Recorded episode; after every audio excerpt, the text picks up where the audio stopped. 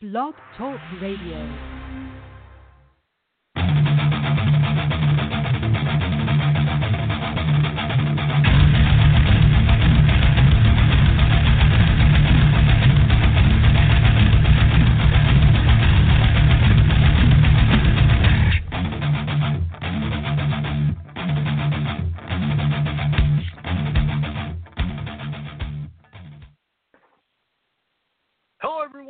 Welcome to today's edition of the Cheapest Meal presented by Deep Fried Draft. My name is Brian Bosarge, going solo again this week as I'm going to preview uh, week two of college football that's uh, about to get underway here in about an hour and 45 minutes. Uh, so let's get right into it and let's start with that game. Uh, ESPN tonight at 7 p.m. TCU is at SMU. Gary Patterson, uh, their defense looking stout again this year, uh, led by edge rusher Ben Banogu. Uh, also, want you to keep an eye on uh, Northern Illinois transfer linebacker Jawuan Johnson. Uh, he can get sideline to sideline in a hurry. Uh, SMU, not a good start last week for the Mustangs. Got crushed by North Texas 46 23. Uh, their star running back, Xavier Jones, only carried the ball twice, three yards last week. That's got to get better uh, for them to have a chance to beat TCU. Um, 11 a.m. tomorrow uh, on ABC or E ESPN2, depending on where in the country you live. Um, it's Arizona at Houston. Uh, the Wildcats were expected to challenge in the Big Tw- in the Pac-12 South. Uh, they're going to have to play a lot better than they did last week uh, when they played BYU. Khalil Tate, 211 yards of total offense in that game uh, against the Cougars, which they failed 28-23. Houston defensive lineman Ed Oliver, the number one rated player uh, on my draft board and a lot of other people's draft boards. Uh, he continues to be ridiculous against Rice. He had 13 tackles, including three and a half for loss. Um, no doubt he's already uh, he'll be in the 2019 draft. He's already declared those intentions. Uh, so look for that game tomorrow morning. Also at 11 a.m. tomorrow on the SEC Network is Nevada at Vanderbilt. Uh, the Wolfpack 30, 72-19 decimation of Portland State last week. Uh, Senior Bowl watch list quarterback Ty Gangi, 16 of 26 for 342 and that one with three touchdowns. Vanderbilt has a strong defense, and I think that uh, Nevada will probably have a bit more resistance this week with that D, uh, led by a pair of very good edge rushers in Josh Smith and Charles Wright. Uh, noon tomorrow uh, on Fox, probably a bigger game when it was scheduled than what it is probably going to be tomorrow, as Oklahoma's a 30-point favorite at home against UCLA. Uh, not the debut Chip Kelly probably envisioned when he took the job uh, in Pasadena. There, uh, the Bruins lost to Cincinnati at home last week, 26 to 17.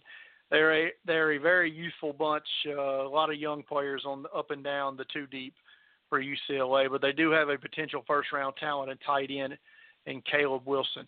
Uh, Oklahoma destroyed Florida Atlantic last week, 63-14.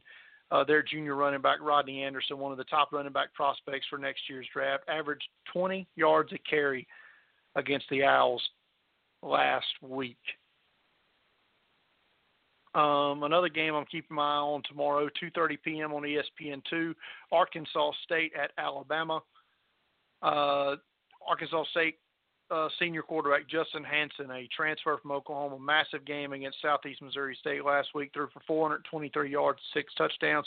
He's going to need another one a performance like that uh, just to keep this game close. Alabama five touchdown favorite in this one. Uh, their safety Deionte Thompson emerged on the national stage last week against Louisville, showed uh, tremendous range, speed, covering ground.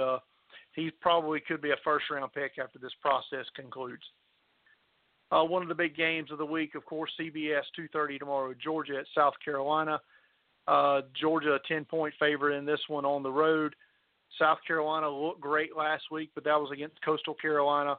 They're going to need to play a near flawless game uh, to beat Georgia tomorrow.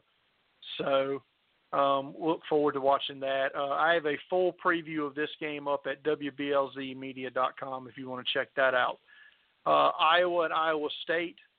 Uh, Iowa State's at Iowa, I should say, 4 p.m. tomorrow on Fox. uh, the Cyhawk Trophy on the line, and this one, uh, the Cyclones opener canceled due to inclement weather. Uh, so I want to watch their star running back David Montgomery.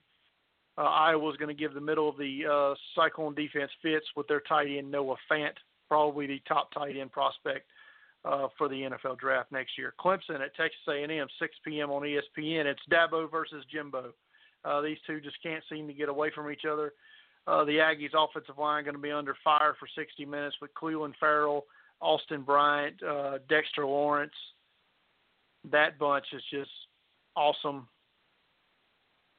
And uh, Christian Wilkins, the other there. So Texas A&M, they're going to have to count. They're going to counter with their defensive line of their own, Kingsley Keke and Daylon Mack, uh, two very good uh, interior defensive linemen.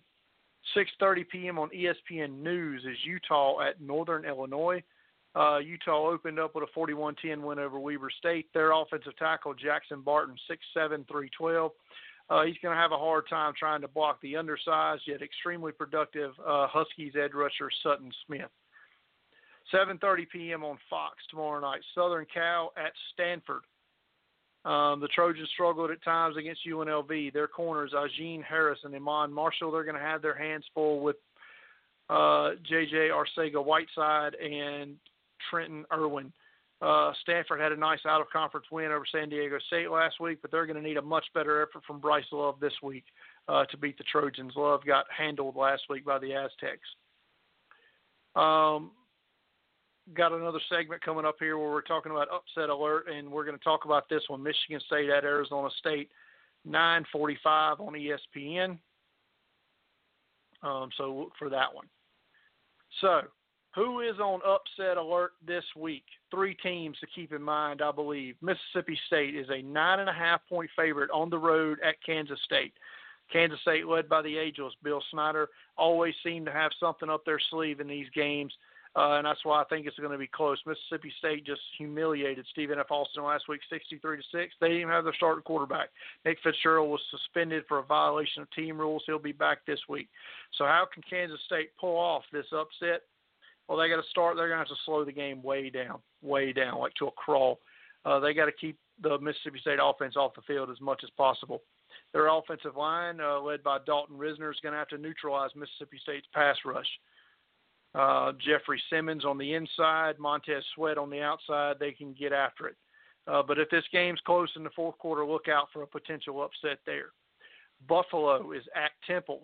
Temple is a four and a half point favorite. Uh, Temple got off to a great start last week after they lost to their crosstown uh, rivals FCS Villanova. Uh, the Owls are going to stay home this week hosting Buffalo. Buffalo throttled Delaware State 48 to 10 last week. Junior quarterback and uh, first round uh, talent Tyree Jackson threw for six touchdowns and a little over a half. Uh, I don't even know why Temple's favorite here. I think Buffalo should be favored here on the road. The Owls are going to be hard pressed to cover their senior wide receiver Anthony Johnson. So uh, I think the Bulls in the quote unquote upset here.